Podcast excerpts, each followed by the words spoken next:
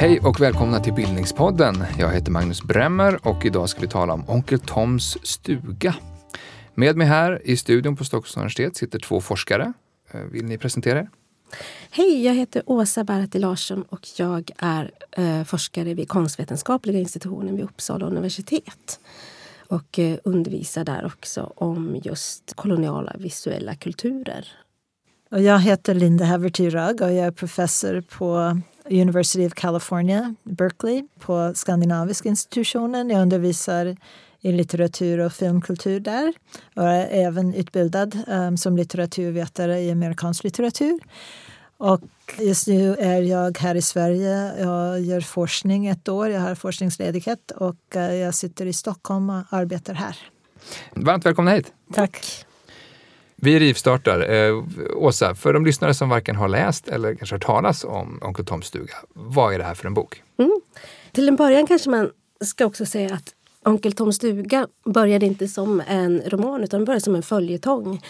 Och då med den engelska titeln Uncle Tom's Cabin or The Man That Was A Thing. Mannen som var ett ting. Ja, mm. exakt. Och som publiceras i en abolitionistisk tidskrift, The New Era, i Washington DC 1851. Och abolitionistisk betyder alltså att man var emot slaveriet? Ja, mm. exakt. Mm. Och den är skriven av den amerikanska författaren eh, Harriet Beecher Stowe. Och eh, hon hade tidigare publicerat artiklar och var antislaverimotståndare. Och sen så behandlade den slaveriet och ett direkt inlägg i debatten kring The Fugitive Slave Law från 1849 som faktiskt gjorde det blev lag att nordstatare skulle inte bara anmäla utan också ta fast förrymda slavar från södern. Eh, den utkom alltså först då eh, som en följetong i 41 delar. Blev då väldigt uppskattad och sen publicerades den som en roman, alltså i bokform, 1852 och då fick den en ny titel. Och den engelska titeln Uncle Tom's Cabin or Life Among the Lowly. Och ja, så, lite kort. Mm. Mm. Linda, kan du eh, lika kort uh, ge oss en liksom, överblick av själva handlingen? Okej, okay, det, det, här är en tjock så det finns många olika trådar. Men om man tittar på uh, vad den handlar om överhuvudtaget så är det framförallt familjeliv under slaveri och hur individer förhåller sig till slaveri och kristen tro. Det här är en väldigt kristen bok. Mm. För att uh, Harriet Beecher Stowe trodde att, att kristen, kristen tro skulle kunna frälsa folk från slaveri. Men i alla fall handlingen, uh, det är en familj i Kentucky. Kentucky var en gränsstat, det vill säga att det låg just precis vid Norden. Och, men uh, det var en stat där folk ägde slavar. Så det är en familj i eh, Kentucky, familjen Shelby. Um, och um, herr Shelby, alltså uh, Mr Shelby, blir tvungen, och känner sig tvungen kan vi säga, mm. att sälja två slavar för att rädda sig ur en finansiell kris. Familj, familjen ska, ska förlora gården om han inte säljer två av slavarna. Så hela romanen liksom växer ut ur den där den handlingen att han måste sälja slavarna. Vad betyder det för hans familj? Vad betyder det för slavarna? Och, um, så, uh, ett moraliskt dilemma i början. Det är ett moraliskt dilemma och det den moraliska dilemman fortsätter under hela romanen där olika människor konfronteras med vad, vad ska jag nu göra? Det handlar jättemycket om en, uh, beslut, alltså moraliska beslut som individer måste uh, ta ansvar för. Och verkligen jag, väldigt direkt i relation till slaveriet. Absolut. Alltså, ska jag hjälpa den här människan eller ska jag följa lagen? Eller ska jag försöka tjäna pengar på det här? Mm. Så det är olika beslut. Och, och slavarna, alltså folk som levde i slaveri, hur skulle de förhålla sig till slaveri? För oss verkar det helt klart och de skulle försöka rymma. Mm. Men Uncle Tom till exempel uh, vill inte rymma. Han känner en lojalitet mot människorna som han har levt hela sitt liv med. Och han liksom offrar sig um, när han blir såld uh, för att rädda uh, gården. Så det finns väldigt olika förhållanden som folk har till slaveri och det är det som hon vill skildra. Ja. Vi kan gå in närmare på alla de olika personerna som mm. går in i det här mm. dramat lite längre mm. fram i samtalet. här. Men, apropå slaveriet, hur Hur tidig är Onkel Toms stuga eh, som litterärt verk att behandla den här frågan? Är, är den... Ja, det finns verk som behandlar det före Uncle Tom's Cabin. Ja, ja, ja, visst. Ja. Uh, framförallt av slaver själva. Mm. Alltså det fanns det som vi kallar för slave narratives. Mm. Det är folk som antingen rymde från slaveri eller blev befriade Mm. och kunde skriva själv om, um, om vad de hade upplevt. Mm. Ja, så det, det är ett exempel på en litteratur som Mm. redan fanns. Man kan väl säga att, Ja. att uh, Onkel Toms stuga fick störst genomslag. Den är alltså Ja. e- efter Bibeln den mest sålda boken i USA under 1800-talet. Om Jag har fått det där rätt. Mm. Eh, Mm. vad skulle ni säga att det beror på?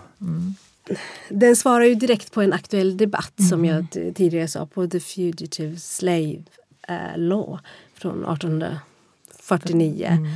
Och, För det eh, finns några är sådana samt- trådar i Ja, berättelsen exakt. om, om och det är eh, samtalet. Hon nämner, hon Mm. nämner lagen. Alltså hon Hon nämner säger, lagen. Ja. Mm, mm. Att den är liksom Ja, det hör. Ja, jag tycker också att det är, eftersom det är, den är så sentimental Mm, och dramatisk. mm, Den fick en mycket stor läsekrets Mm. bland folk som eh, och, och, och man kan säga också kvinnor. Um, att det, det, lästes väldigt ivrigt av kvinnor i Norden.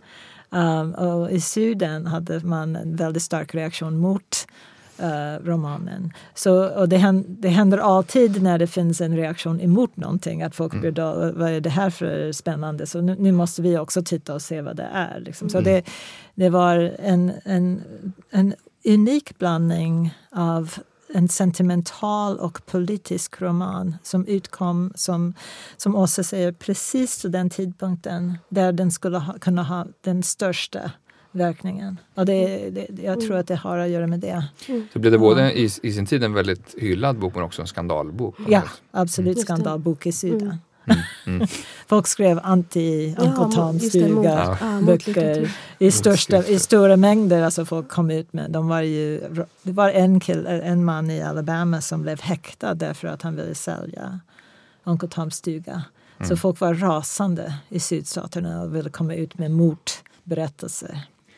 Ja, men sen tänker jag, jag ville bara poängtera som du sa i början kring alltså hur en läspraktik intensifieras. Alltså den här romanen kommer ut i olika prisklasser. Alltså Den blir tillgänglig för en bredare massa. Det handlar inte om en, en övre medelklass som ska ta till sig det här utan det, det är en litteratur som först kommer i den här följetongs liksom, serien men också som roman men blir så otroligt spridd på grund av nya läspraktiker och så vidare. Mm. Det var väl eh, ett vanligt sätt för en bok att komma ut i mitten av 1800-talet? eh, Ja. Och I tidning just. Ja, men, ja visst. Och sen den andra tänker jag att det inte finns någon upphovsrätt. Så att själva eh, romanen, eh, mm, ja men den, den skapar, eh, den når ut men den publiceras på så många olika sätt. Man ska inte överdriva inflytande som boken har men går det Mm. ändå att säga någonting om, om liksom vilken effekt den ändå kan sägas ha haft på det, på det amerikanska eh, samhället? Ja men visst, självklart. Eh, en väldigt vanlig bild när man ska förklara Onkel Toms stuga är ju att eh, man berättar den här berättelsen när Harriet Beecher Stowe och Abraham Lincoln, presidenten, möts. Och eh, då möter han henne med orden. Ja, det här är inledningsskedet Ja, här- av amerikanska inbördeskriget. Ja, Eh, ex, eh, efter, till och med efter, Efter kriget eh, efter hade börjat. kriget Ja. eh, hade börjat. Men att han då liksom säger ja du är den lilla kvinnan inom, alltså eh, den lilla kvinnan som har startat det stora kriget. Ja, Ja, ja, enkelt det- översatt. ja. Mhm. Eh, men det finns inte direkt några belägg för det. Alltså det finns ingen dokumentation att de faktiskt har haft ett sånt samtal. De har träffats en gång men, men Nej, den men det säger säger att ju man läser in i, ja, i hennes bok. Så. och hur betydelsefull liksom det, det, man såg i sin samtid. Det vore ju karaktäristiskt för honom att säga Mm. sånt. Men han var lite humoristisk och, och sen var han jättelång och hon var jättekort. Så att eh, man trodde på det där att han Mm. hade sagt det för det lät som Lincoln. Och, ja, Han var bra på one-liners också. Ja, han var väldigt bra på one-liners. Och hon sa efteråt att när hon hade träffat honom att vi hade, en lustig, eh, vi hade ett lustigt samtal men vi vet inte precis vad det, vad det handlar om. Men det var ehm, det där med att ehm, hon...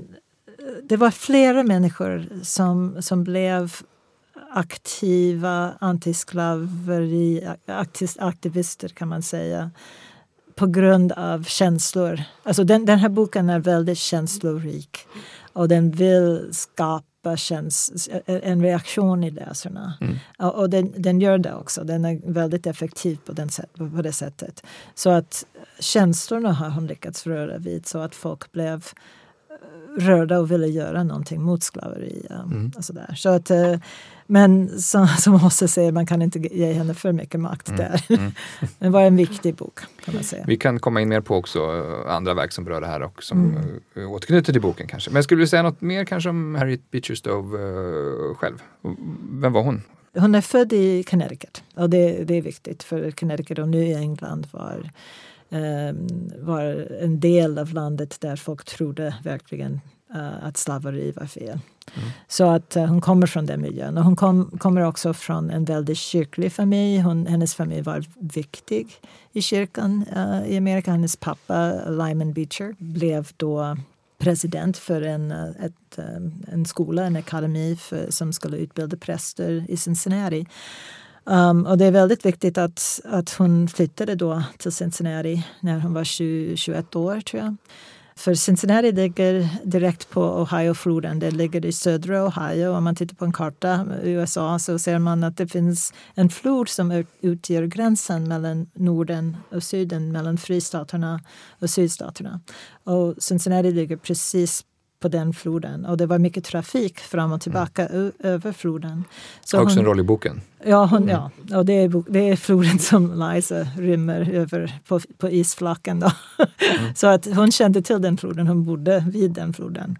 Och hon kände till folket också som, som rymde, som folk, folk som hade rymt, uh, folk som hade blivit drabbade av um, brutalitet mot afrikanska amerikaner. Så hon kände till den kulturen uh, personligen och uh, jag tror att det är viktigt att veta om henne att hon, hon var väldigt kristen. Hon kommer från den miljön.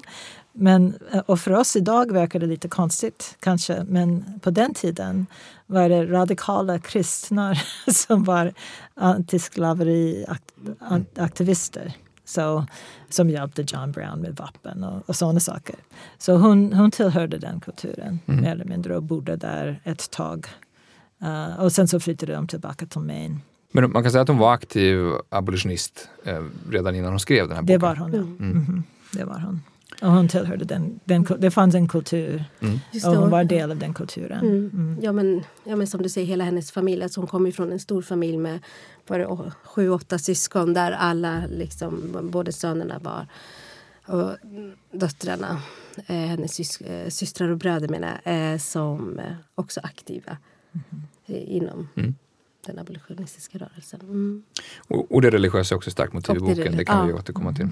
Vet vi hur, hur, hur det kom sig att hon liksom faktiskt började skriva själva boken?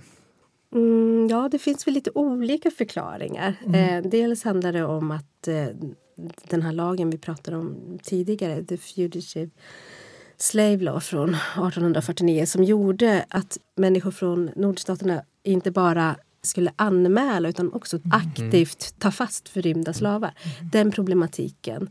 Eh, det, det, finns det i en brevkorrespondens att hon, hon skriver oj nu det här är verkligen eh, det här vill jag skriva någonting om. Mm. Jag är väldigt upprörd över det här och eh, hur, hur ska hur, kan man skriva det här? Och hennes syster Catherine, tror jag att det är, mm. i en korrespondens säger men du är den som bäst kan skildra eller skriva en berättelse om slaveriets eh, mm. fasor och det här systemet. Mm. Ja. Mm. Eh, var det innan så att man flydde till nordstaterna? I boken så flydde de till Kanada. Mm. Ja, det är därför men... att lagen gick igång då. Ja. Det, var, det, var, det räckte inte längre med att fly till, till Massachusetts eller Ohio. Man måste fly till Kanada nu.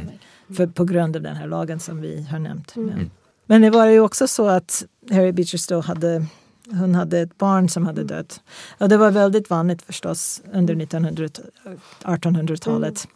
att barn dog uh, tidigt. Men um, hon hade just förlorat uh, en liten pojke med 18 månader tror jag. Mm. Och hon, blev, hon sörjde mycket och hon, uh, hon tänkte då hur känns det för en, en, en mor uh, att när hennes barn säljs ifrån henne? Mm. Så det blir ett tema då i romanen att Lizas son ska, ska, ska säljas. Uh, och det är därför att Liza uh, rymmer därför att hon vet att... Så, så det hänger ihop med hennes personliga erfarenhet av att tappa ett älskat barn. Mm. Mm. Eliza och, och uh, Uncle Tom är ursprungligen i samma mm, hem? Så att Ja, det är de. Men... De, är uh, slavar hos familjen Shelby. Mm. Ja. Men det är ju nästan ett lika starkt tema som detta att alltså själva slaveriet, att vara frihetsberövad och liksom allt som följer med eh, slavtillvaron. Mm. Detta att, att säljas och att familjer splittras. Ett det, väldigt var, starkt det, är en väldigt mycket, det är ett väldigt starkt tema i mm. romanen. Ja. Det här med familjelivet mm. och kristen tro och familjelivet. Mm. Det är hennes ja, starka övertygelser som hon mm. tar med sig i romanen. Vad, vad vet vi om den typ liksom av research hon gjorde i skrivandet av boken? Ni har ju nämnt de här uh, slavberättelserna. Mm. Um, vad vet vi mer om det? Vad hon kände till? så att säga? Ja, vi vet kanske mer i efterhand för eh, precis eh, året efter romanen kommer ut då publicerar hon också The Key to uh, Uncle Tom's Cabin. Alltså där hon faktiskt ger, uh, där hon förklarar var, var hon har hämtat sina källor ifrån. Uh, därför att precis som Linda sa tidigare, det föds en motlitteratur men också att det finns otroligt mycket kritik att det här det är påhittat mm och det, inte, stämmer inte. Så här, så, så, här, så här går det inte till på, i, mm. i södern och så vidare. Mm. Men där nämner hon ju de här olika slavnarrativen. Men det är ändå lite svårt att spåra direkt hennes... Jag sägs det inte att det är en, en vän till familjen som just har tagit emot en, en ung mm. kvinna med ett barn mm. eh, som har flytt över Ohio-floden? Jo, men och bott en natt och sen fortsatt vidare. Ja, och sånt. Hon, intervju hon intervjuade folk och hon ja. hade hört mm. berättelser direkt från människor som bodde i den trakten. Mm. mm. Ja. Så hon hade, som Mose säger så hade hon ett par uh, slavberättelser som vi kallar dem för slave narratives. Um, det var en som hette The Life of Josiah Henson, mm. formerly, formerly a slave, now an inhabitant of Canada as narrated by himself. Mm. Uh, det var, det var en titel. okay, ja, det var en, um, och sen, en väldigt tydlig titel. Ja, mm. det typiskt för den tiden. Mm. Men han, han, uh, han trodde när han läste Uncle Toms stuga att det var han det handlade om. Så mm. sen när han återutgav den boken som, så kallade han boken för Uncle Toms memoarer. Mm. Så han, han såg att det var han, men det, ja, det var bara han som tyckte det. Mm. Och sen så var det Grimke-systrarna um, som var väldigt viktiga figurer, ett par systrar. Um, mm. Säg något kort om det. Ja, det kan jag säga. Men det var två systrar som, hade, som blev väldigt aktiva inom antislaverirörelsen. Och de skrev uh, och var, ja, de, de, var viktiga för, för rörelsen. Och de, de skrev en, uh, en bok tillsammans med Theodore Dwight Weld som heter American Slavery as it is, alltså, så amerikansk slaveri, slaveri som, som, det, som det är. Och Harriet Beecher Stowe um, har läst den boken också. Så Grimke-systrarna föregångare så att säga, så de är viktiga för henne också. Och, och det, det, var typiskt att det var kvinnor som var ledare inom um, antislaverirörelsen mm. i, i Amerika. Ja, de var viktiga. Så kort sagt en väldigt väl underbyggd eh, skönlitterärskildring. Ja, och det var därför alltså, som Åse sa att hon blev, alltså folk angrep henne och sa det här är ju bara påhitt som du säger, som du sa. Alltså då, då måste hon försvara sig med den här nyckeln där hon mm. skrev om, om källorna. Men, uh, ja. Men, var det folk som hävdade att hon hade läst ikapp i efterhand då? ja, ja, det var det. En, en, sak som jag tyckte var intressant med bokens tillkomst var att um, hennes man arbetade som professor på Bowdoin College uh, som är en, en privat och mycket exklusiv mm. college i Maine. Och Nathaniel Hawthorne var student på, på Bowdoin och, och, så. En känd amerikansk författare. Ja, en, mm. en känd amerikansk författare som var samtidig med Harry Beecher Stowe. Men i alla fall, um, när hon skrev boken, hon skrev det som, som Åse sa, hon skrev den i, i delar, följetongdelar. Och um, hon, hade, de träffades, hon träffades tillsammans med några av studenterna från college varje varje gång hon hade skrivit den. Och de kom och kommenterade. Så hon läste högt för dem. Och de kommenterade och hon fick feedback av dem. Då, och rättade till lite. Mm. så att det var lite kollektivt arbete mm. där mm. också.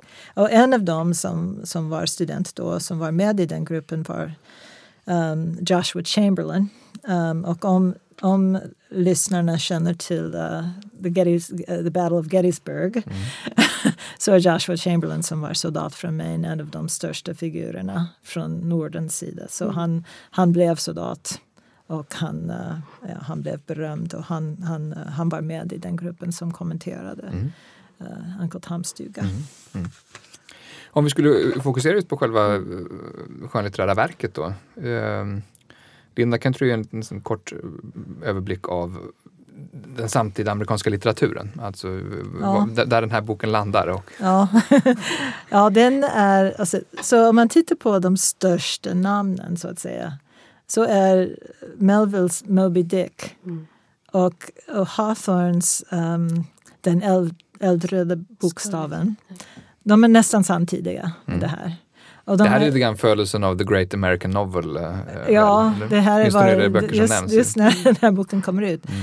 Um, men den är inte samma sorts bok alls. Alltså den, de, de, de där är höglitterära böcker och det här är mycket mer populär nivå. Hur märker man det? Ja, man märker det språkligt, man säger. Man märker det med... Hon riktar sig, hon riktar sig mot läsaren i boken mm. rätt ofta. Och, och, när hon talar till läsaren då märker man vilken sorts läsare hon försöker nå. Och det är inte en professor som sitter, utan det är, det är vanliga människor. Mm. hon, hon vill nå den stora amerikanska publiken. Om man läser Moby Dick å andra sidan, då har man inte den känslan precis. Så, det är inte alla som kan läsa Moby Dick. Det, det är ju rätt svårläst. Så trycktes um, väl hennes bok i 300 000 ex Ja, mm. Melville försörjde sig inte lika bra på Moby Dick som Harry Beecher mm. försörjde sig på Uncle Tom's Cabin kan man säga. Mm. Men, så, men det var, samtidigt var det andra böcker som kom ut uh, som också skrevs av kvinnor som, som Harry Beecher Stowes bok uh, är lite mer släkt med. Och det är den så kallade sentimentalroman mm. som skrevs av kvinnor. Vad, vad lägger man i det sentimentala? Ja, om man, om man ska uttrycka det väldigt enkelt så är det litteratur som, som försöker få fram känslor. Att man ska gråta, att man ska känna medlidande, att man ska känna med figurerna. Att det finns ofta en moral.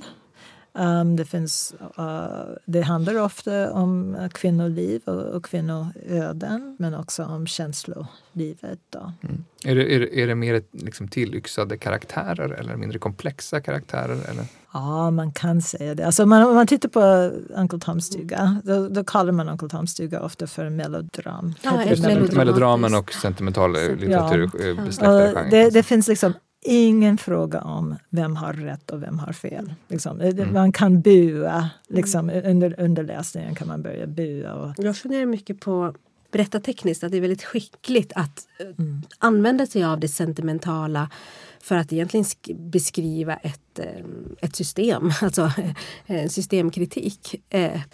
Jag tycker samtidigt som eh, karaktärerna är, eh, som du sa, lite tillyxade kanske, mm. så har den ju en komplexitet och det är väl därför den fortfarande är aktuell eh, i olika relationer mellan män och kvinnor.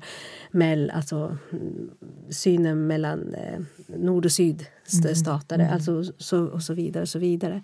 Men hur skulle, om, ni tar, om vi tar Onkel Tom då, som, mm. som ett exempel, hur skulle du beskriva honom som karaktär? Ja, men det, det, är ju jätteintressant för i själva skildringen i hennes roman så beskrivs ju Onkel Tom som en, eh, eh, en stark, eh, aktiv, intellektuell alltså, och kristen man. Den bilden förändras ju nästan samtidigt som romanen kommer ut med den här motlitteraturen, med pjäser, med visuell kultur och så vidare. Så att Eh, Eh, bilden av Onkel Tom. Eh, för idag pratar man ju mycket om Onkel Tom, att det är ett nedsättande ehm, epitet och ord. Att eh, det är någon som är passiv, som, som tjänar den vita mannen och så vidare. och så vidare.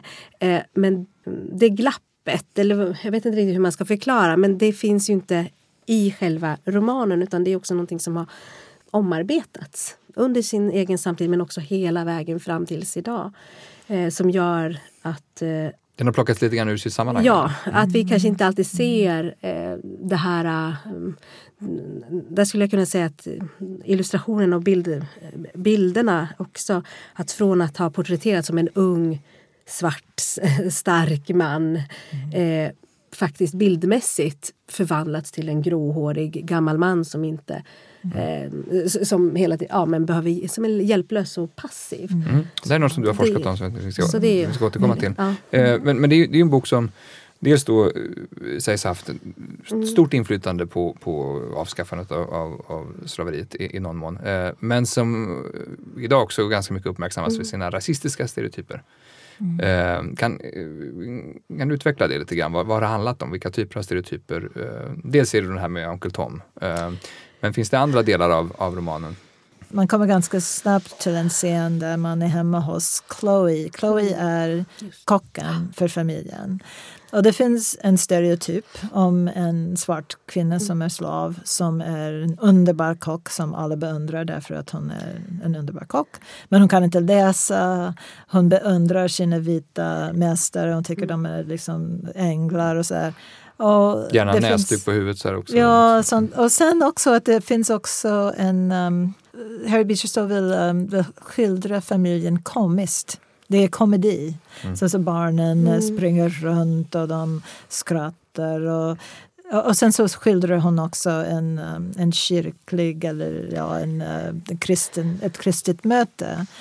Och det är lite stereotypiskt skildring av hur um, svarta människor um, upplever en gudstjänst och um, med sång och rop. Och, den har, och det här rör lite vid något som Åsa har just sagt att scener och skildringar i film och i tecknade filmer och på scen och sådär gör det hela till något som är nästan parodiskt mm. eller att man ska skratta åt de här människorna mm. och sen så mm. börjar man måla barnen med jättestora eh, röda läppar och, och stora ögon och det här vilda håret och då, då blir det till ökbilder. Då blir, mm. det, då, blir det, då blir det rasistiskt. Så jag tror inte när hon skildrade det så menade hon det kärleksfullt. Eller hon, alltså det, man skulle känna det alltså värman där. Mm. Och så där.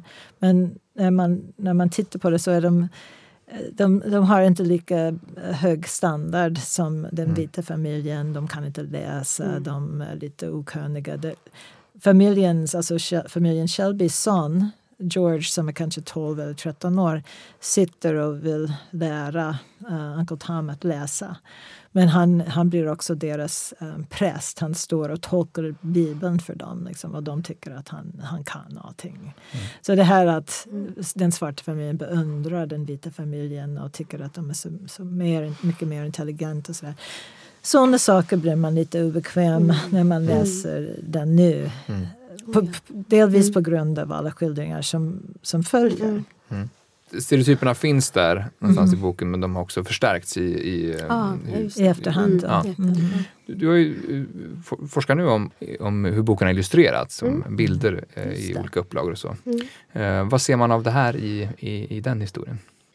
Om man kanske ska börja med att säga, att, eh, som är väldigt eh, liksom, viktigt, att när romanen kommer ut första gången 1852 då bestämmer man att den ska illustreras. Och det är ganska ovanligt för, även om Harriet Beecher så hade publicerat sig innan så är det första gången som hon gör det som mm. romanförfattare och hon mm. får direkt att man ska illustrera. Och då är det sex illustrationer som eh, kommer med de här två eh, volymerna. Det var en ganska en påkostad sak. En påkost, ja. ja. exakt. Från de första liksom, illustrationerna, de här sex illustrationerna eh, så är det några av bilderna som lever kvar och som man faktiskt reproducerar. Men sen så redan ett år efter den här boken med sex illustrationer har kommit då bestämmer man sig för att publicera en till utgåva lagom till jul med 127 illustrationer. Mm. Och det är otroligt mycket och just hur bild och text faktiskt är viktiga för Onkel Toms stuga, alltså som, som upplevelse. Att det är en text det eh, vet inte om vi har varit inne på, men från första början så är ju inte den stabil eller enhetlig utan den kan ju förändras. Hur menar du då? Eh, just för att det inte finns någon upphovsrätt så kan mm. olika utgivare eller mm. ändra. Harriet Beecher har ingen kontroll över det. och det kommer många olika, det är därför det också blir lite svårt att säga hur, hur många exemplar det här såldes mm. i. Och så, för det är så mycket piratkopior mm. ute.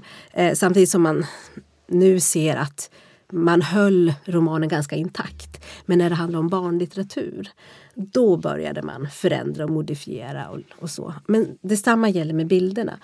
Att de är heller inte stabila eh, eller e, enhetliga utan de förändras också.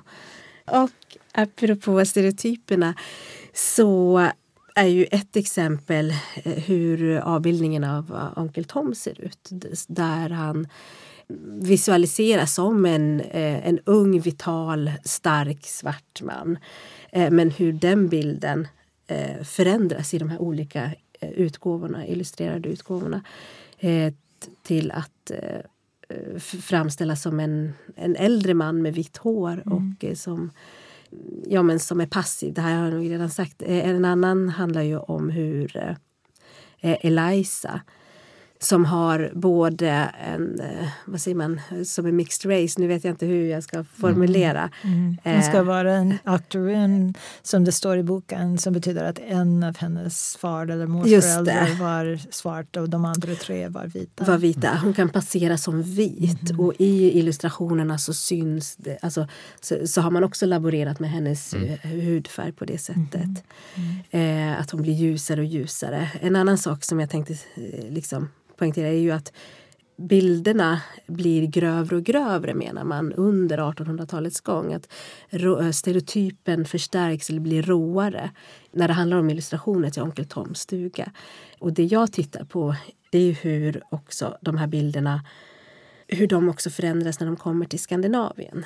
Alltså förändras bilder eller överförs bilder statiskt till, mm. till Skandinavien.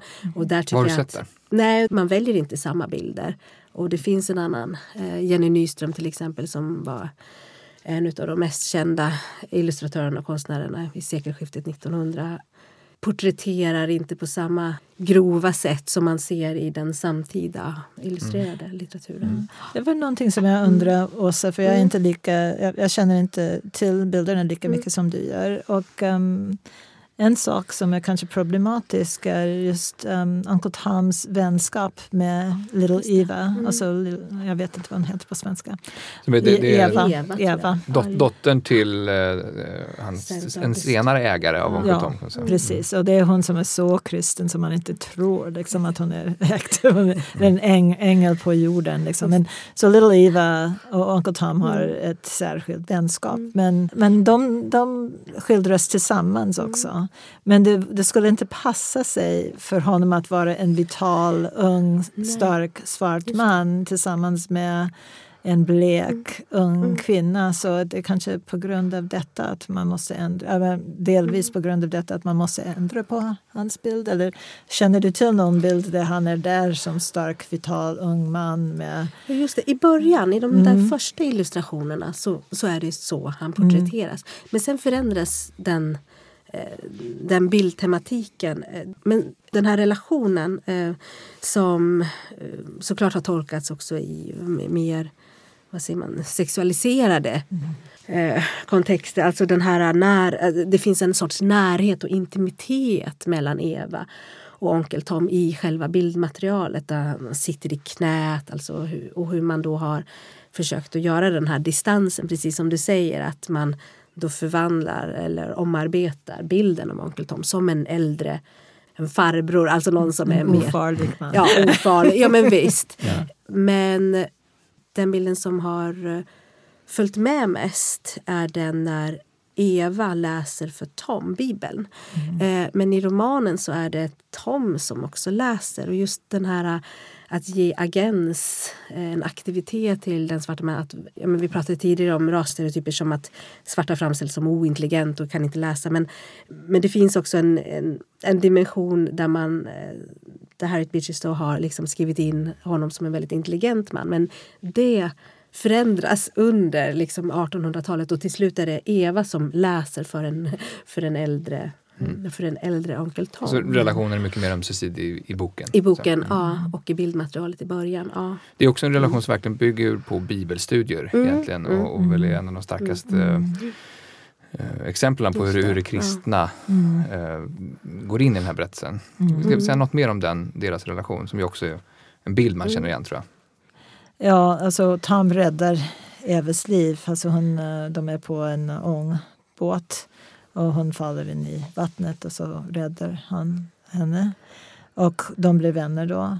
Och hon vill att hennes pappa då ska köpa Tom och rädda honom så att säga. Um, Det är precis efter att han har blivit såld från den första ägaren. Ja, mhm. Alltså hon, hon räddar Tom också, ska jag säga i första hand. Och de, de, men deras relation bygger på, på kristen tro. Att de är båda frälsta. Och de har en vänskap som verkligen vill säga att, um, att svarta och vita är jämlika. Och det är någonting som inte uh, gäller för resten av boken ska jag säga. Onkel Tom blir i slutändan väl i stort sett avrättad av en annan slavägares eh, Ja. ja, Mhm. medhjälpare. Så här. Mm. Eh, förlåter sina Ja. avrättare. En, Ja. en biblisk scen. Ja, det är en kristen scen. Det är en Jesus, alltså martyrscen där han uh, förlåter dem som har slagit honom. Men det börjar redan när han blir såld. Att han, uh, han säger redan då hans, hans barn blir de, de vill att, uh, att slavköparen och handlaren uh, Haley ska brinna i helvetet. Mm. Alltså. Och, och, och Uncle Tom säger nej, nej vi, måste för, vi måste förlåta våra fiender. Så han, det börjar redan då Mm. att han, han kommer med det här bibelspråket att man måste vara, att man ska vara, ja, man ska visa undergivenhet och man ska förlåta sina fiender och, och så. Ja, Mhm. mm. Ja. Ja, Mm. eh, men sen tänker jag den där kristna tematiken som Mm. är så viktig, alltså som är så Mm. central i hela Mm. romanen och som vi kanske nu i samtiden har, har svårt att liksom greppa så tänker jag att just den här äh, självuppoffringen eller eh, alltså Harriet Beecher Stowe målar upp en bild av Onkel Tom som eh, alltså med en stark orubblig tro. Jag vet, alltså hela den dimensionen som sen tänker jag faktiskt är någonting som vad säger man, benämner som att han blir passiv. Eller att Ja. man blir, eh, jag tänker på 1960-talet under medborgarrättsrörelsen, att bli kallad för en onkel Tom, att vara den där Mm. eh, under, Underlägsen. underlä, alltså tjänande. Eh, men i Harriet Beecher Stowes fall handlar det om att tjäna Gud. Alltså det, det, det, det är en annan sorts, eh, men den här kritiken mot onkel Tom att, eh, att tjäna den vita mannen. Mm. Eh, så det är Ja. väldigt komplext. Ja. Ja. Jag ville säga något annat om kristenhet och, och det är att um, bland den svarta befolkningen så var det en dubbel, ett, en dubbel grej. För att och, och den ena sidan så fanns det en kristenhet som, som lärde att man skulle offra sig själv, att man skulle, vara, man, man skulle lyda och så vidare. Och det var den kristenheten som, som användes av slavägarna för att hålla, hålla sina slaver uh, ner. Men det fanns också en befrielserörelse inom kristenheten. Uh, och det ser man i alla uh, alltså sångerna som, som slaverna sjöng om att uh, crossing River Jordan. Uh, det, det betecknar ju också att, att komma in i friheten. Och det handlar, inte, om, om, det handlar, handlar inte bara om himlen utan att hur man skulle befrias från sin, sina kedjor. Så det här Go down Moses och allt det där handlar också om att befrias från slaveri. Så det fanns en dold text där um, som är viktig också för den här rörelsen. Ja, men, och det, om jag bara får lägga till, för det tycker jag är jätte, alltså det är väl det som är spännande. Hon tillhör ju en, en hel genre med också slave narrative. Så jag tänkte mycket på 12 years a slave av Solomon Northup. Då finns det en passage där där protagonisten säger jag vill inte bara överleva, jag vill leva. Det här är en, en samtida bok eh, som för några år sedan bara blev en film som kanske många har, har sett eller talat om. Eh, det finns också en annan koppling. Den, den underjordiska järnvägen förekommer Ja. i den här boken. Ja. Jag vill börja med att säga, som ju då också har, har blivit föremål för litterära skildringar på senare år. Ja. Eh, vad det är för någonting och vad den spelar för roll. Ja, den under- underjordiska järnvägen var en, var en företeelse. Um, det, det fanns ingen riktig järnväg. Alltså, när Colson Whitehead skriver sin bok är det delvis en fantasi um, som, som, som vill påstå att det verkligen fanns ett tåg och en järnväg. Och, och det fanns inte, men det fanns folk som hjälpte slaver komma i friheten. Och det var, det som, det var ett nätverk, ett nätverk som kallades för den underjordiska um, järnvägen. Konsum White är det den författare som nu för några år sedan, något år sedan bara skrev en, en, en bok som heter Den underjordiska järnvägen. Ja, precis. Mm. Och, um, och Harry Beecher Stowe och hennes man de var också aktiva på underjordiska järnvägen. De hade några slavar bo hemma hos dem som hade rymt. Och, och den här boken, alltså uh, Onkel Toms stuga, handlar just om uh, det ställer en fråga för läsarna. Alltså, hur, hur skulle du agera om, om det kom en kvinna och ett barn springande mitt i natten och, och, och knackade på dörren och sa hjälp mig, det är någon som, som följer mig. Vad skulle du göra? Så att det här med underjordiska järnvägen det var en organiser ett, ett organiserat nätverk um, som hon också deltog i. Och hon skildrar också folk som, som deltar i underjordiska järnvägen i den här boken också. Men det var inte bara folk som var aktiva på underjordiska järnvägen som stod inför de här svåra moraliska besluten utan även andra människor. Uh, och det är de som hon riktar sig till. Um, det fanns också en annan bok uh, som heter Gilead av Marilyn Robinson. Um, och den, den, handlar om folk i Iowa som, som hjälpte John Brown. Um, John Brown var en väldigt uh, våldsam och brutal antislaveriaktivist som var aktiv i, i Kansas.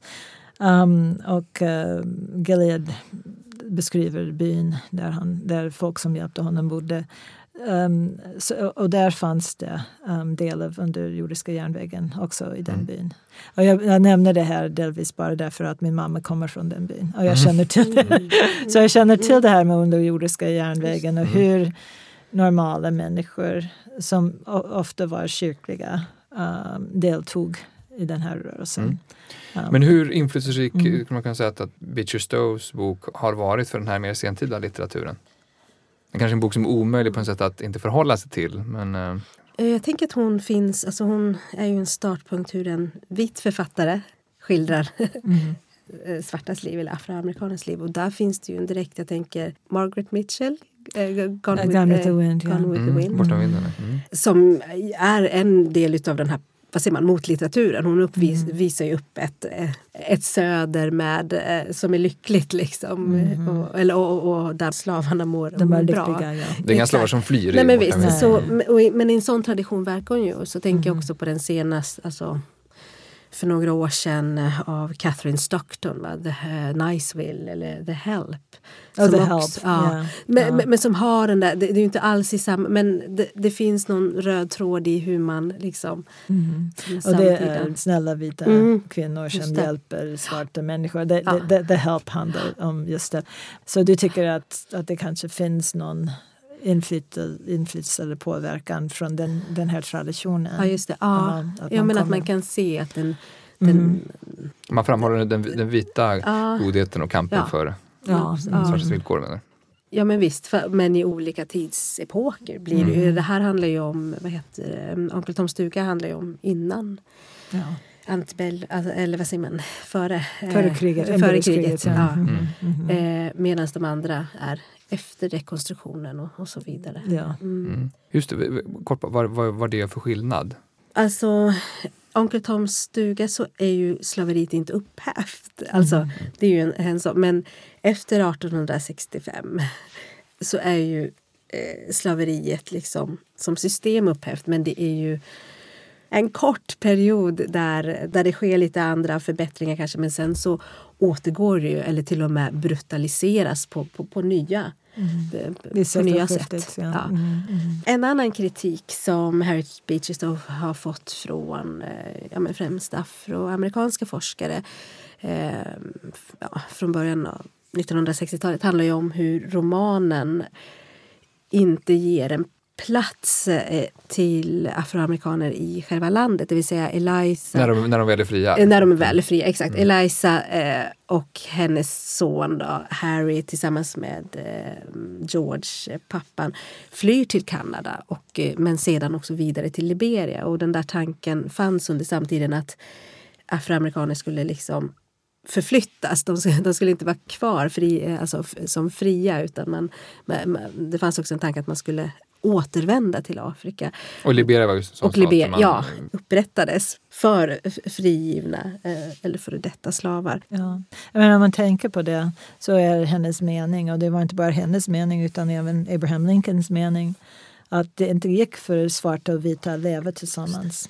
Och att, att, det skulle inte bli, att man skulle inte blanda raserna som man, som man brukade säga. Trots att Eliza är ju redan blandad ras Mm. och många afrikanska amerikaner var ju redan blandad ras. Men, men att, att, att det fanns en mening eller en tanke att, att svarta och vita inte kunde leva tillsammans. Därför måste de skickas till Liberia. Och sen när det inte hände att alla åkte till Liberia så uppbyggdes då ett samhälle där svarta och vita levde i samma samhällen men de levde på skilda platser. Där slaveriet slutar börja rassegregering kan man säga. Ja. ja. Ja. Jim Crow laws. Ja. Och, ja. Det, så alltså 1890-talet så kommer Mm. in det här med brutala lagar i sydstaterna mot svarta och, och det blir alltså systemet som vi känner till alltså med, med när man, man, man hade skilda skolor och skilda Där kan man höra mer om, jag har gjort avsnitt om medborgarrättsrörelsen i USA faktiskt, som, som, tar, som börjar ungefär precis här. Vad vi- Hur förhåller man sig till den här boken i, idag i USA? Ja, först vill jag säga att man, man läser inte boken så mycket. Jag läste boken först när jag var doktorand. Alla Att den är inte obligatorisk i, nej, i skolan? Inte nej, varit. Det är, nej, det är inte. Menar, alla känner till boken. Och det, det är någonting som Mark Twain säger, så en klassiker är en bok som alla känner till och ingen läser. Och, och det, hon, den, den här boken hör absolut till den kategorin för de flesta amerikaner. Att de vet om boken, de kanske har sett någon film eller de kanske sett bilder. Bildkulturen är mycket mer tillgänglig än boken. Men det finns folk som läser boken och kommenterar positivt på den. Men jag tycker att när jag nu går tillbaka och läser boken eh, så ser jag att det finns saker som är viktiga för oss idag. Och det, det är precis det här med det moraliska beslutet. Hur ska man förhålla sig när lagen... Alltså, problemet i boken, problematiken är att det finns en lag um, som är orättvist. Och frågan är om en kristen människa, eller om vi nu säger en moralisk människa, ska följa lagen eller bryta med lagen. Så att det är pro- problematiken. Mm. Och den Apropå pro- den här Ja, Ja, och den problematiken finns kvar Mm. i USA. Och jag tänkte just på det här med uh, DACA, alltså det här med invandrarna som kom till USA när de var små barn. Och nu är det tal om att de ska skickas tillbaka. Och det är lagen. Liksom, vi, vi får se hur det blir med lagen. Men, men just nu finns det folk från invandrar, alltså Migrationsverket som går runt och knackar på dörrar och kräver att folk ska liksom leverera folk som, som är olagliga så att säga. Så det är ett moraliskt beslut som, som även nu folk står inför. Att om de vill följa lagen eller om de ska följa sitt uh, samvete. Så kan den läsas idag. Ja. Mm. Men hur, hur levande är det som bok?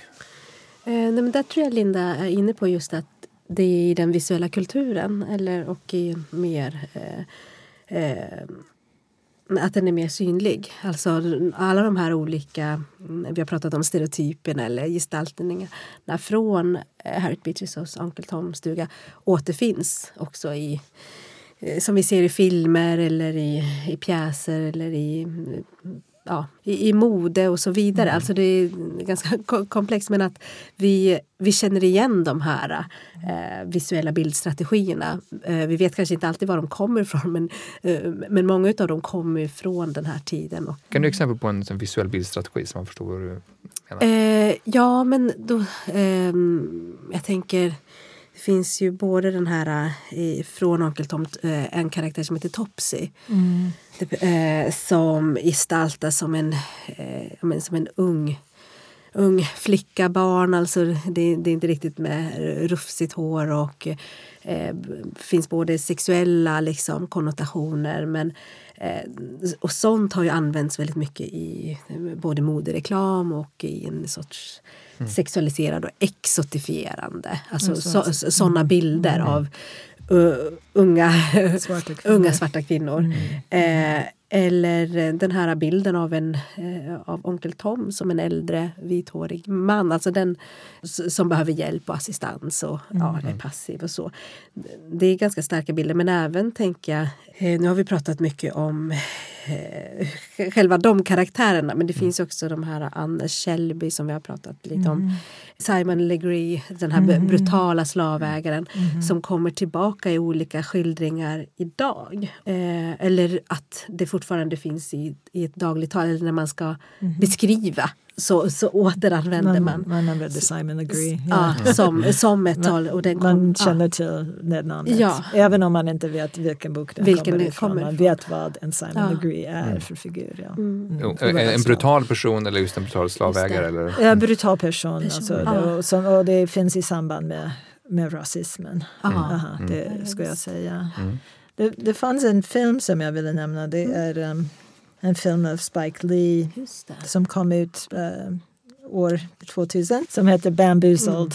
Det, var, det var inte en av hans eh, mest populära filmer men jag tycker att den är en mycket betydelsefull film och den drar just på de här bilderna som vi har diskuterat idag um, som finns i Stows bok också. Men i alla fall det bygger på uh, minstrelsy alltså, eh, och det är de här um, föreställningar där där folk spelar svarta stereotyper. Ofta är det vita människor som målar sig svar- svart. Och eh, i alla fall på slutet av den filmen så finns det en montage som är kanske fem minuter där Spike Lee visar små klipp ur filmer, eh, tecknade filmer, han visar vykort och det är rasistiska bilder som har funnits i amerikansk kultur allt sedan den här tiden som vi diskuterar här. Så han vill ge, en, en, en, han vill ge tittaren ett, ett intryck om hur svarta människor har förnedrats av amerikansk kultur genom de här bilderna.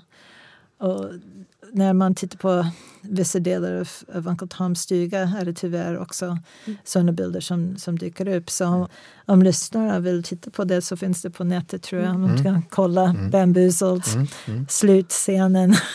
Då kan de se de här bilderna som vi har talat om och får de ett intryck av det. Men är det, finns det motsvarande sätt som Onkel Tom återkommer i samtidskonsten och, och så? Mm.